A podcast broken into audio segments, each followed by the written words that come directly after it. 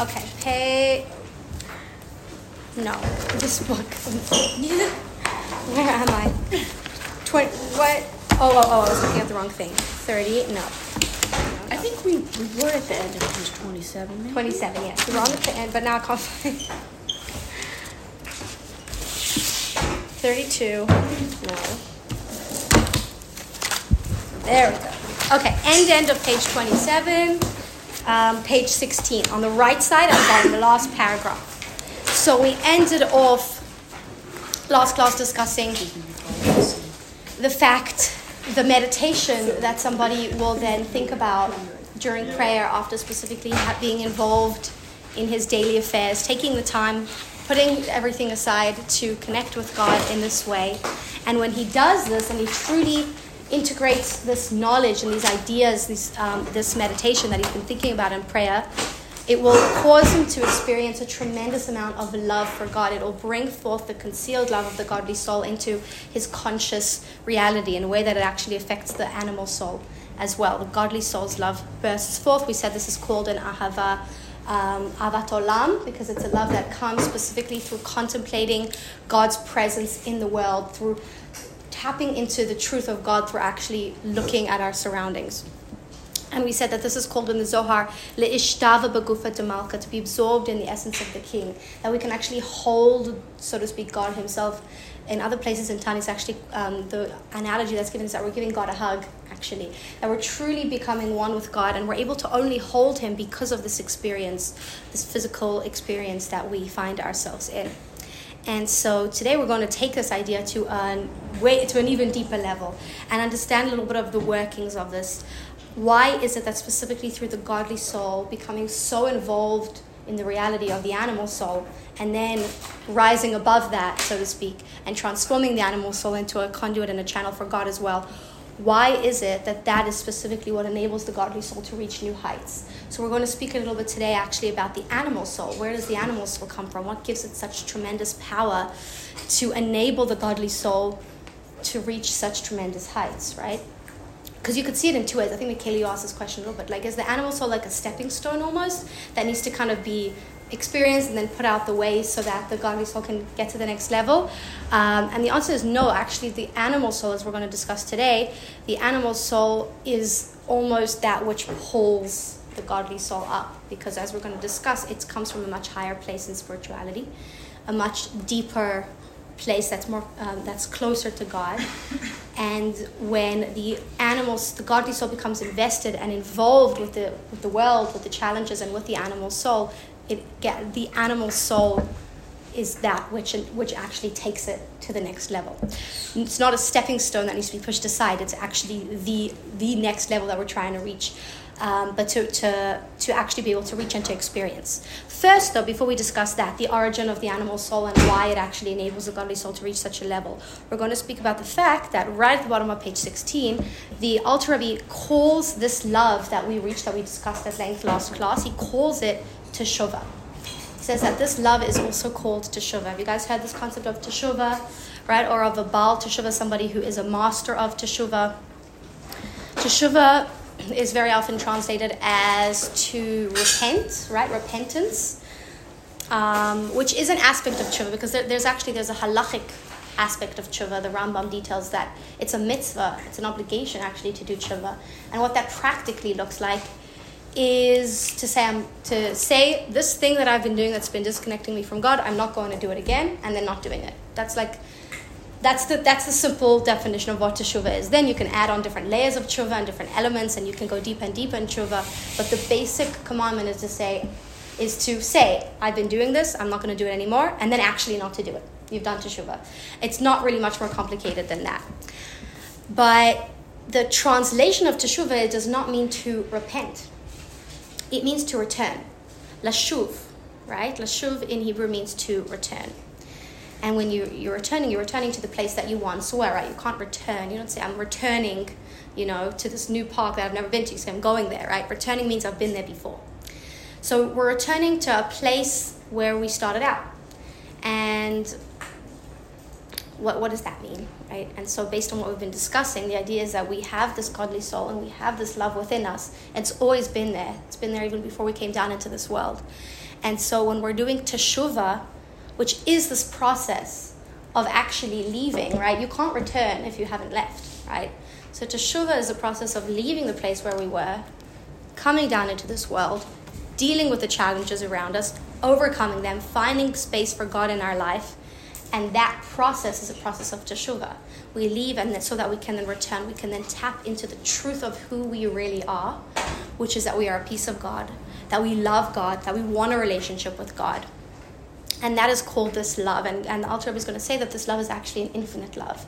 It's, it's the most powerful love that, we, that, that, um, that can be, and it specifically comes from the fact that we've left. The, the process of teshuvah is only possible again because we left. It's only possible because we're facing challenges, because there's friction in our lives.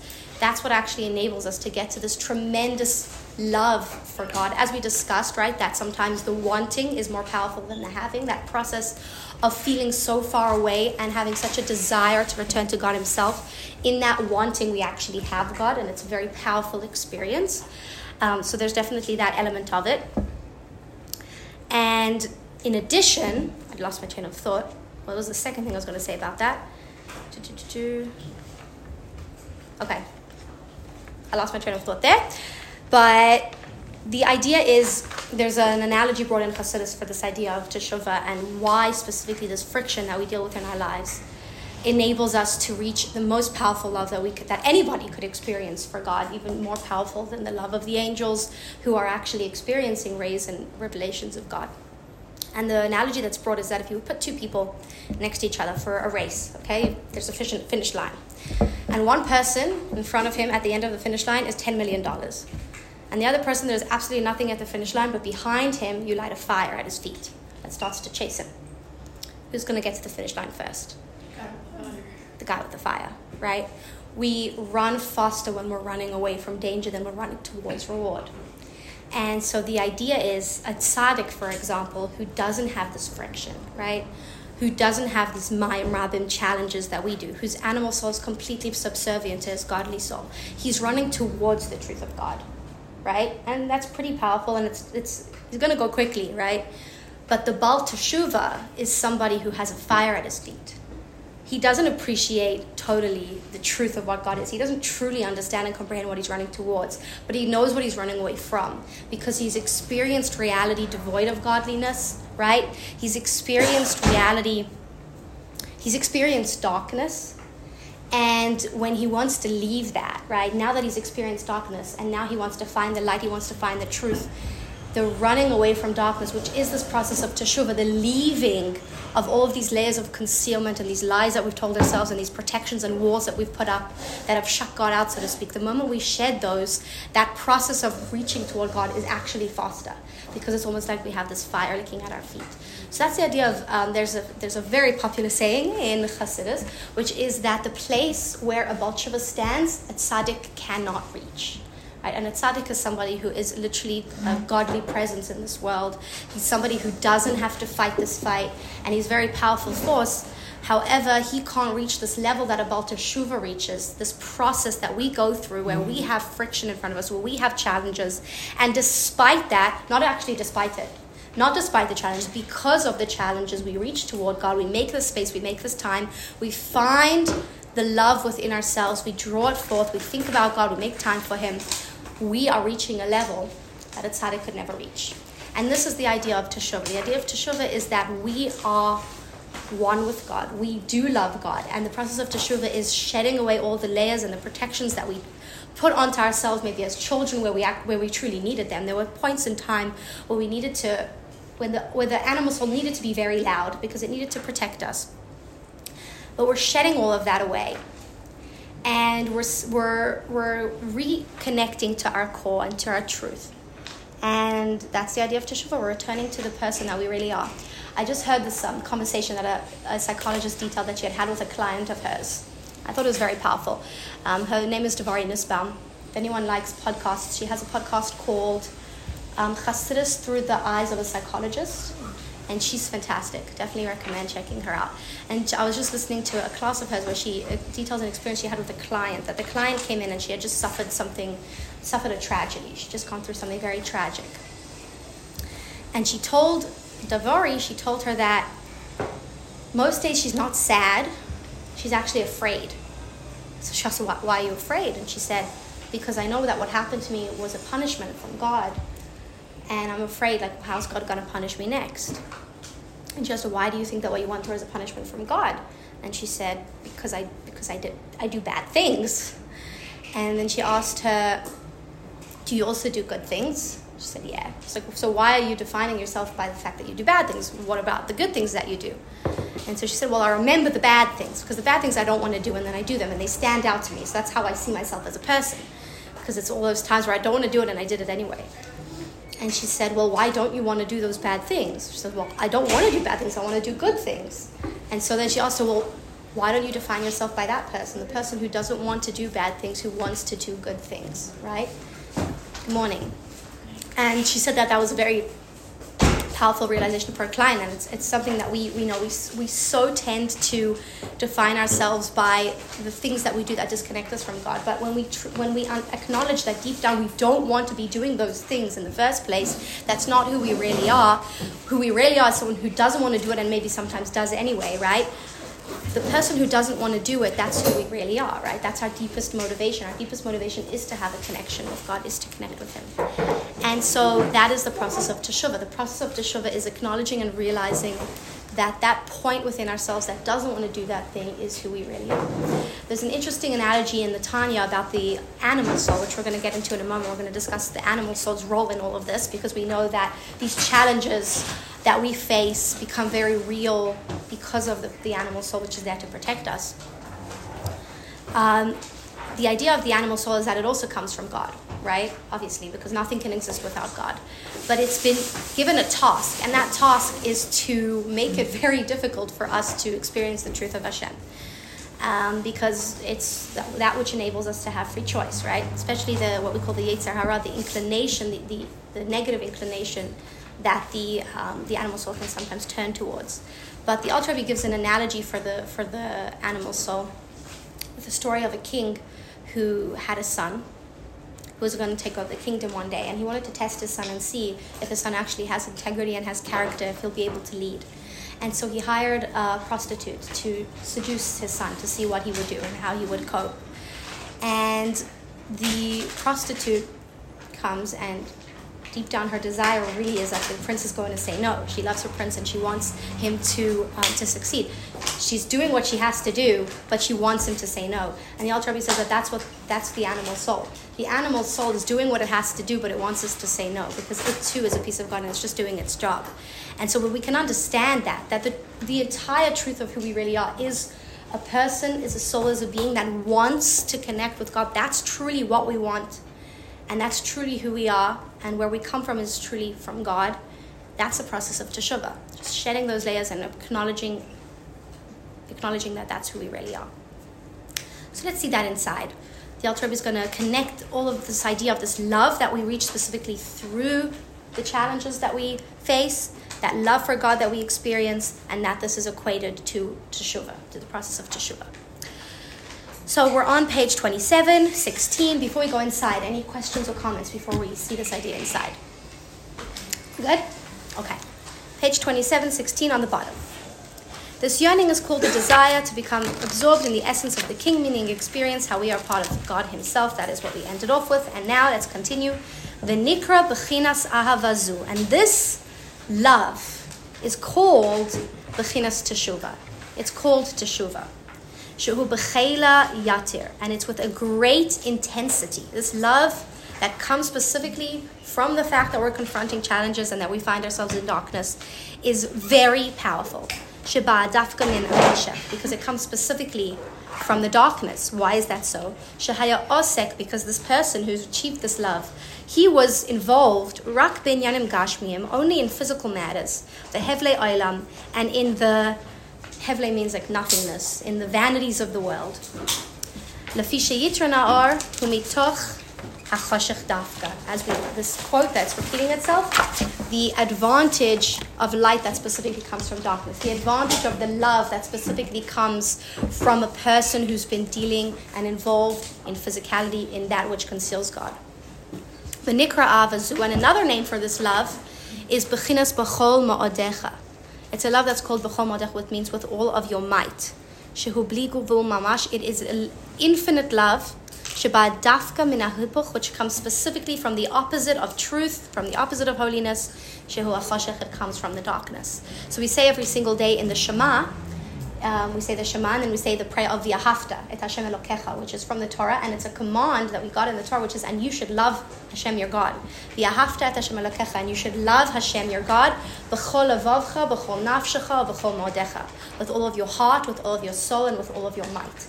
Chassidus explains, well, the Gemara explains this as well, but there's different levels of love of God. One's characterized b'chol levavcha, one's characterized b'chol nafshecha, and one's characterized b'chol modecha. B'chol modecha, with all of your, um, with all of your might, which is also translated with everything that you have, with absolutely everything that you have. In other places, it's considered with all of your wealth, this is the level of love that we achieve. It's the most infinite level of love that we can reach for Hashem, and we specifically reach that love through coming down here and dealing with the physicality and then setting aside time to think about God and to awaken this love within ourselves. This is a very interesting Gemara. As our sages have said, when um, before I read the Gemara, I'll just give some context. When God created the world, after every single day of creation, it says that God looked back on what He had done and He saw that it was good. But then on Tuesday, so today's not Tuesday, tomorrow's Tuesday. Um, on Tuesday, it says that God said that He looked at what He had done and He saw that it was tov ma'od. It was very good. Um, that's why Tuesday is considered like a, a good day.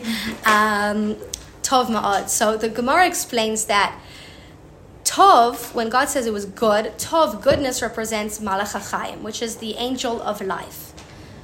And tov ma'od, which can be translated as the godly soul. Okay, so tov is the godly soul. Tov Ma'od, that which is very good, Ze HaMavet. This is the angel of death, or what we can call the animal soul.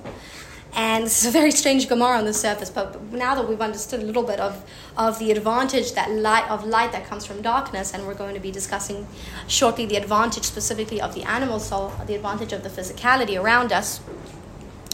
Tov Ma'od, very good is not the God, it's not the angel of death, but it's overcoming the angel of death. Overcoming the angel of death, overcoming our animal soul, overcoming those concealments and klipot and layers uh, that we've built around ourselves and that God built around the world.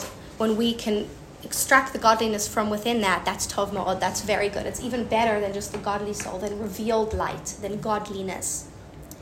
She'al yadei hahipuch, that's specifically through transforming v'hachoshech dafka, the specifically the darkness, which we can call the animal soul because the animal soul's instincts are pushing us away from the from transcendence, are pushing us away from trust in God. We can come to a level of love which is called with all of your might, mamash. And this is an infinite level of love for God. Uh, I am not going to read this explanation because it's basically what we've said. And now we're going to go into the discussion of the animal soul. Why is it that specifically by confronting, so we, we know on a, on a more, I guess we can call theoretical level, why it would make sense that specifically through confronting darkness, right, through having challenges, we can reach this level, this love for God. On a, on a, on a more like um, theoretical level, we can understand the process, right? Would you say that we understand the process so far?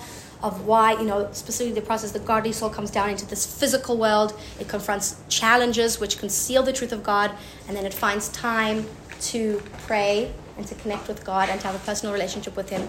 And that connection and that relationship is a deeper connection than if He hadn't come down. That's basically a summary of what we said so far. Yeah. I have a question. This may be um, reflecting like Christian ideology that just absorbed like being an American, but um, like I'm like wondering about Adam and like the idea of like the original like mistake basically, mm-hmm. and I'm wondering whether like Hasidus like views that mistake as being like ultimately good and in that like Mm. reflecting this dynamic that you're talking about. Um, and I guess like a second question is um, like is the idea that like does Hasidus see that like mistake as being like the thing that like kind of cascaded down and like makes us have the struggles that we do, or is Adam just like an example of a struggle that was always going to be in place for people? Hmm, that's a very good question. So I don't know. I don't know what the Christians have to say about Like that. in Christianity, But- it's like this idea of like the original sin. sin. The original like, sin. They, he brought sin into the world. Like before Uh-huh. him, there was no idea of sin, and like we were as close to God, and that was like I guess Uh-huh. God's plan. And then because of this, we were kicked out of the garden. For sin and bad things entered the Mhm. world, and like it's basically like the root for all evil. in the Mm, world. okay, okay. So that's not how Chassidus sees Okay. it. That's not how the Torah sees it. Um, I'll say how from this very there are many, many, many different explanations. There's um, have you guys heard of Rav Soloveitchik? Yeah. So he has a book called oh I don't remember the name of the book where he speaks about Adam one and Adam two because there are actually two accounts of the story Yeah. of creation, and so that's just that that's you know there are many ways of looking at the story, but the way that Chassidus sees it is that first of all this wasn't a mistake. Adam didn't make a mistake. Adam made a conscious choice. And before we can discuss what that conscious choice was, we need to look at what the reality of the world was before, before he chose to sin. Okay, the reality of the world was that they were in the Garden of Eden, which is within this with, within this physical reality, but a spiritual, much higher spiritual dimension of that reality. What does that mean? Yeah, everything was good over there, which means that there was just there was nothing to avoid. There weren't there wasn't there wasn't um, there wasn't what we call klipa to avoid. Everything was good. Everything was an opportunity to serve God. There were trees. There were fruit. He, Adam had to eat the fruit from the trees. That was his command from God. That he, that's how he was going to um, connect with God. Listen to what God says. And Mashiach was supposed to come within like three hours. it was erev Shabbat. If he had waited three hours, Mashiach was going to come. Eternal um, paradise, right? Re- revelation of God. Um, what ended up happening was that below below this world, what we call Asiya Ruchani, the spiritual Asiya where Adam was, there was what we call an underworld. Okay? And there was the world below it, which is the lowest of the lowest world. And there, there were all of these um, beings that negated Hashem's presence. Um, what we can call, some people call them demons, whatever you want to call them. They, it, it was a presence of what we call klipa that concealed over the truth of Hashem. The original plan was basically klipa doesn't actually exist. Klipa gets a very, very limited life force from Hashem when it's originally created, and then it, just naturally dies out unless it finds that which to feed off of. Because the truth of Klipa is that it's nothing, right? What, what is Klipa? What is that? What are the shells and the layers that conceal the truth of God? Th- They come from God. And so if Klipa doesn't find that which to nourish itself from, it doesn't find sparks of God to feed itself, it just dies away. So the point was, Adam, you stay up there. You don't have to deal with the klipa. You don't have to look at it. You don't have to know about all of this negative energy and negative force. You do good. And by you doing good, the klipa is not going to have anything to feed off of because when something's intensely holy, the klipa can't get nearby.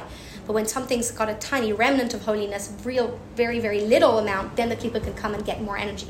Don't give the klipa any energy. Do good things. The klipa is going to die. Mashiach's going to come. Adam, have we discussed this in, in class? Um, it's one of my favorite, like Hasidic interpretations of a story in um, of a story in, in, the, in the Torah. Adam said, "I don't want to do it that way. I want to see which one I'm fighting. I don't want to fight on a theoretical level, the klipa, by doing good things. I want to see the process of what I'm doing. I want to fight the klipa and have it right in front of me." Okay, um, and it's a fair point. um, there's the, the analogy that's given for this idea is that there was a king who called in somebody who was a bricklayer, and he said to him, "If I would pay you to do exactly what you do as a bricklayer in my palace, but I would pay you ten times more, would you would you come?" He said, "Sure." So he came, and the king took the bricklayer right into his private room, and he said, "Okay, start." Said, What do you mean there's no bricks? He said, No, no, no, just do what you do. Just do the actions that you do without actually any bricks. I'm going to pay you way more. It's easier job, right? Okay, so he started. He started just acting as if he was laying bricks, right? That's what everything that he had done, but without actually doing anything, without any of the physical material. And he quit after the first day. He said, "I can't do this anymore." So what do you mean you can't do this anymore? You're just complaining about your old job. It's out in the sun. It's annoying. It's backlit. You know. Now I'm giving you this, and and and to which the bricklayer responded, "Yeah, but I need to see what I'm doing, right?" And um, one of one of the descriptions of the torture that was put on the Jews in the slavery of Egypt was that they would have to build something and then it would be destroyed. And build it again it would be destroyed. It's the ultimate form of torture for a human being. We need to know and see the fruit of our labor. And adam's claim was i need to see what i'm doing. And that's why he ate from the tree of good and evil so that he can then be able his his his idea was that he can see the evil that he's facing while he overcomes it. So he can see what he's doing. But what actually happened was that he was bumped down to the underworld, right, which is where we are today.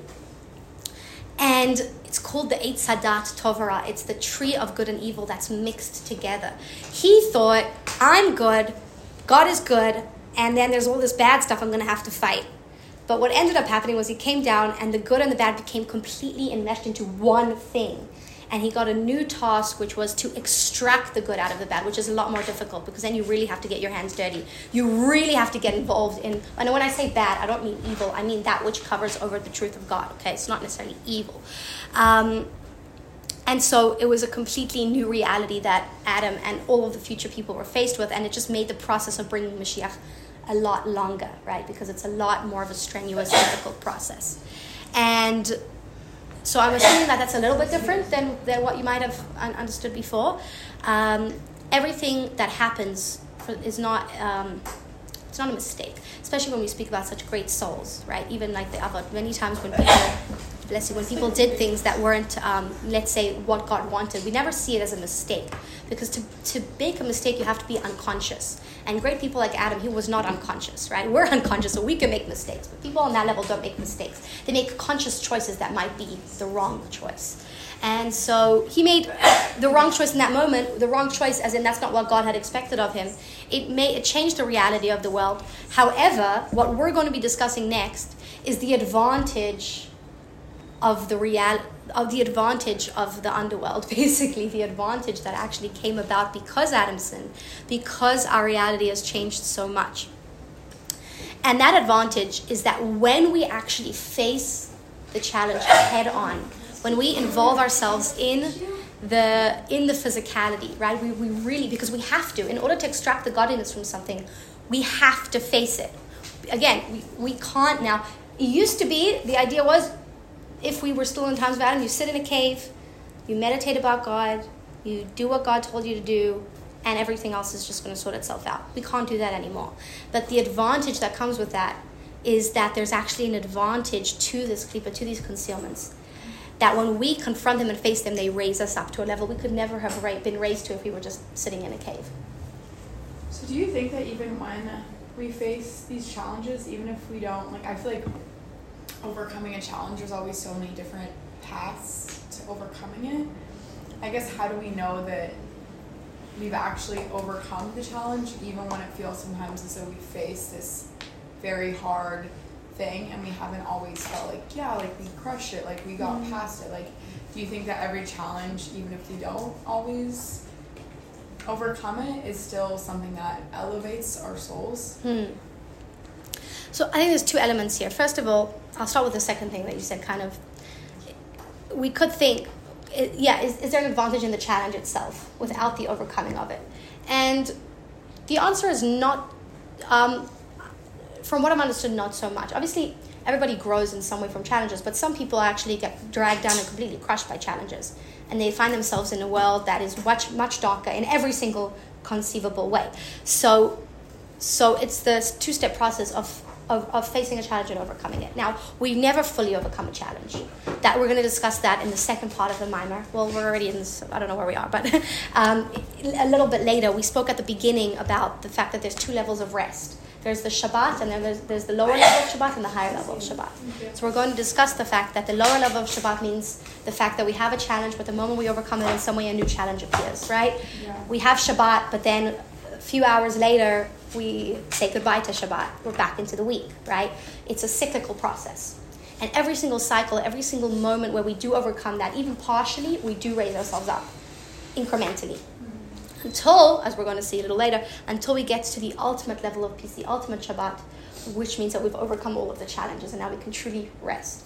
Um, but Does that ever actually happen though? the, we're working towards it. It's going to happen when Mashiach comes. That's the idea of Mashiach. It's the ultimate level of rest. It's, it's a fact. That's it. We now we can truly rest from the challenges, as God promised that He's going to uh, in Yeshaya. We read the verse from Yeshaya that one day He's not no longer going to get angry at us, no longer going to test us.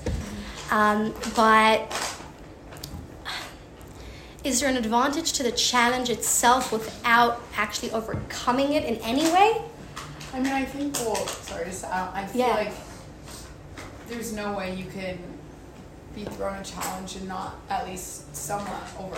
You know what I mean? Like you, Yeah. like you can't just like sit there. I mean, I guess you could sit there and do nothing, but I don't know. I feel like there's like no way to like face a challenge and I'm not at least like tiny, tiny, tiny bit like overcome it. You know? Yeah, I hear that. Uh, Also, just because we're we're we're wired to survive. So if somebody totally gives up, then what he does is he dies. So that does happen, right? That does happen, and that is the idea of of not overcoming a challenge.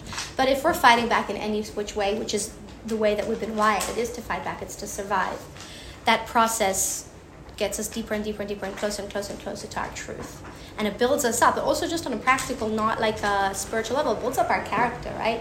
Most people, if you'd ask them if they wouldn't go through a challenge again, even if it was difficult, many people would say, like, I wouldn't be who I am today without it. Like, it was terrible. I wouldn't wish it upon anybody. I wouldn't want to go through it again. But to erase that from my past, I wouldn't be who I am today. So I do think that as human beings, we are built to overcome these challenges. And we're never fully overcoming a challenge. We're never fully able to kick back our feet and say, I'm done. I finished the fight. But but we're able to overcome small bits and pieces. And do you think that drive to survive is like from the animal soul? Yeah. Yeah. And that's why it was one of the reasons why it's so important. Um, yeah. If we didn't have it, we would just go right back up to our source. Do you think there's like times, I guess, like like you talk about like how there's like a balance, I guess, between like the animal and like the um like godly soul? Like, do you ever think there's like a time where like it not like in a bad way, but like I guess like in a need for survival way where like the animal soul like takes over more, but like without it being like let like taking us away like less Mm. holy, like because the more like out of like need for survival. Hmm. When we're kids, it's the most important thing. Like our animal soul. Our animal soul we're born with immediately, and our godly soul comes in incrementally, right, in stages until we're bar bat mitzvah, and then it's fully, you know, it's fully invested. But in those initial stages, we, de- we definitely we need our animal soul like the most. Um, it teaches we put up certain rules and boundaries and barriers and expectations and and um, they literally enable us to survive as children.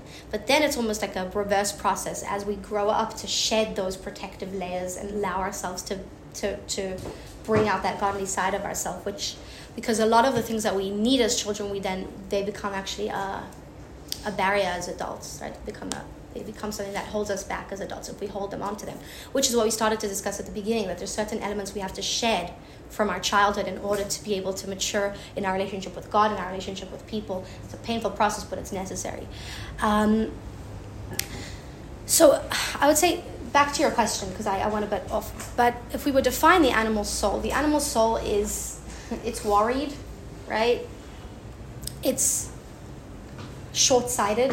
Doesn't think about transcendent things. Thinks about the here and the now. Um, it's worried. It's short-sighted. It's I'm trying to think of the word. Insecure in its own existence. okay, it's constantly needing validation that it exists and that it's okay. Because the truth is that it doesn't really exist because it's just God. Um, think of more. So, those elements and expressions of the godly soul, you know, to be worried, for example, or to be short sighted. I don't think that those things help us to serve God. Because when we're worried, we're saying, I don't trust God in this moment, that's why I'm worried, right? If you trust God, and it's going to work out. You're not going to worry. That's the ultimate um, like test. If you want to see, do I have bitachon? How much bitachon do I have? It's like how much do I worry? Um, so those things are not helpful. But underneath that, okay, underneath the expressions of the animal soul, which is short-sightedness and worry, and there are other words that I'm not that are escaping me right now. Um, you know, lacking self-esteem or whatever that is. Behind that is the force of the animal soul and the truth of it, which is here f- to keep us alive, right? That's extremely important.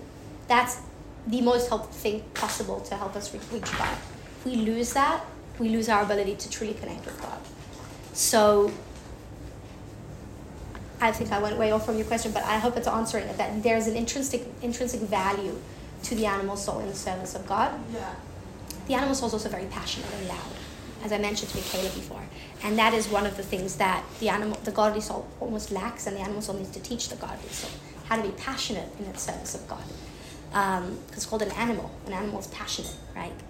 It's instinctual, but it's passionate. So, so the animal soul has what to bring to the table. Let's put it that way. has what to bring to the table, but the outward expressions of it usually are hold us back. The worry and the passion, let's say, for the physicality, the short-sightedness, the lack of self-esteem. But when we dig deep to the core of what it is, it, it's it is helpful. So we're going to be discussing a little bit now about where does the animal soul come from. And the animal soul can be lumped almost into the category of that which is physical. Okay, it's the physical matter around us that says, including our body, that says I exist on my own. Right? That's almost like the definition of physicality from this Hasidic perspective. What is physicality? It's something you look at it and it does not scream, God is creating me every single moment. Unlike an angel, right? Unlike the Sephirot, which we're going to discuss shortly, these lights of Hashem that God uses to bring the world into being. You ask a Sephira, you say, uh, Who are you? It'll say, like, you look back and say, like, meet God, right? It, does, it doesn't have any sense of its own existence. However, physicality says, I exist. We use our physical, you know, even when we wake up in the morning, our first instinct, before we say Modeh Ani, our first experience is that we woke up, right? Wake up, say, I woke up. Oh wait, God made me wake. God made me wake up. Modeh Ani lefanecha. Thank you, God, for helping me wake up. But our first initial experience is that we woke up, right?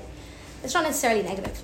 Um, it actually means that we're we're a true ultimate reflection of God because God brings, you know, God is the God is the only thing that was not created by something else. And the fact that we have that experience in the morning, that we were not created by something else, it just shows that we are actually tapping into this very, very deep level of and truth of God, which is that He wasn't created by anything else. So I'm getting a little bit, I'm getting a little bit um, all over. I'm just like getting excited here. But what was I trying to say? Um, oh, the the animal soul and the physicality. The animal soul says, "I exist on my own."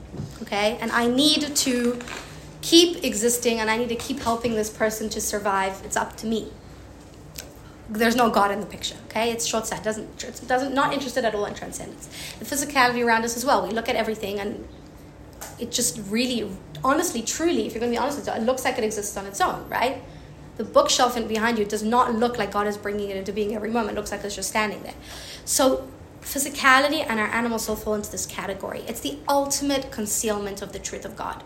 The, there's nothing lower than that the ultimate level. It's the it's the least amount of light that exists in any of the spiritual world in anything that's been created. Okay.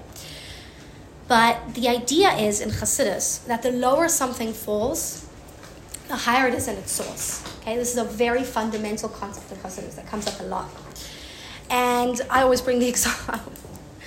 the example that always comes to mind is a very negative one. So I'm trying to think of a okay, a tree. We'll do a tree because the other one is not is is. Um, a very, very, very, very tall tree, a very tall tree falls, the tip of the tree is going to fall furthest away from the roots, right? As opposed to a little shrub, the shrub falls over from the wind, it's going to remain very connected to its roots. It's very nearby, right? So the the higher something is, when it falls, the lower down it falls. Um, the example I always think is some, somebody falls, like somebody Okay, let's say there's a trampoline, okay? There's a big building and there's a trampoline at the bottom, okay? And somebody jumps. if they're on the first floor, they're to make a little, you know, they're to go down in the trampoline like this much. But if they're all the way at the top, they're to go whoop, like, right? We're probably to go through the trampoline. But anyway, if it's a really, really strong one, okay, it's to go really, really, really deep down and then it's to bounce back up, right? So that's just always example, and I think I'm sorry. But it's this idea the higher something starts out in its source, when it falls, the lower down it falls. So when we say that something's lower, we mean less revealed godliness it has within it. So the idea in Hasidus is that that which seems the lowest around us, our animal soul, our body, and the physicality of this world, nature, which screams, I exist on my own, which totally conceals God's light, started off in the highest place, higher than any angel, higher than any soul, higher than our godly soul, higher than all of the spiritual worlds. Started off in a very, very lofty place. And because it started off so lofty and then it fell, when it fell, it went really, really, really deep. Okay? Um, I'm just, a lot of examples are coming up, but I think the message is, is clear. Yeah. So at the beginning of class, I had this thought, and if you're getting to it, let me know.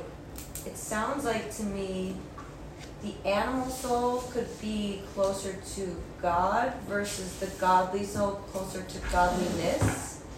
Is that right? Okay. Yeah. Okay. So within the godly soul, there are also layers. The ultimate essence of the godly soul is God. Like it's the same thing. Okay. Okay, but that's called the essence of the godly soul. Okay, so is one with the essence of God. of okay. But the manifestations and expressions of the godly soul, once it actually descends into the form of this, of spiritual existence, once it takes on its own form in some way, even a spiritual form, is less into it's less close to the truth of God than the animal soul is. Uh-huh. And we're going to discuss why that is now. Like, how did that happen? Cool. So, the- oh wow, it's ten fifteen. Okay, so um, let's read. okay, let's read the, the first two paragraphs here, and then we'll continue with this idea tomorrow. Okay, so page 18, first paragraph on the right. Vahainu. So this advantage that we've just been discussing of the darkness over the light, of the animal soul over the godly soul, of the of the angel of death over the angel of life. Lafisha b'sharsha, because in its source, lama lamala, way up on high, shorish nefesh bahamit, the source, the root of the animal soul, gavoa yoter, is even higher, mibchinat nefesh elokit, than the level of the godly soul. And now we're going to start to discuss the process of how this happened. I'll read this paragraph and we'll elaborate on what it's talking about tomorrow. As is written in Bereshit, the Eile HaMelachim, these are the kings, Asher Malchu, who ruled Edom in the land of Edom, Lifnei Malach, Lifnei Malach Melech Livnei Israel, before the Jewish kings ruled over the Jewish people. Shehu Nefesh this is referring to the godly soul. So this is an idea. We when Chassidus looks at a verse on the, it takes it to the very esoteric meaning. But the practical meaning of this verse is saying that before there were Jewish kings who were ruling in the land of Israel, there were non-Jewish kings, right? Before the Jewish people came and conquered the land of Israel, there were other kings who were ruling over their people. But then it says that they all died. They all, you know, and then the Jewish kings came and started to rule. And so we're going to see this from the process of worlds and the process of souls. That before the godly soul, the Jewish kings ruled, the non-Jewish kings ruled, the animal soul ruled. It was there first. We see this practically in the fact that our animal soul comes into our body first, and then gradually um, our godly soul comes in, and that's actually the way that it was was above as well. That our animal soul existed almost before the godly soul, and we'll discuss what that process actually looked like tomorrow. We're going to discuss a world called Tohu and Tikkun, um, and try and understand the Kabbalistic idea, try and understand what, how that can help us understand this process. Okay, any questions or comments? We're good? Thank okay, you. I'll see you tomorrow. I love all your questions, by the way. I, I yeah, good questions this year. Okay. Very well.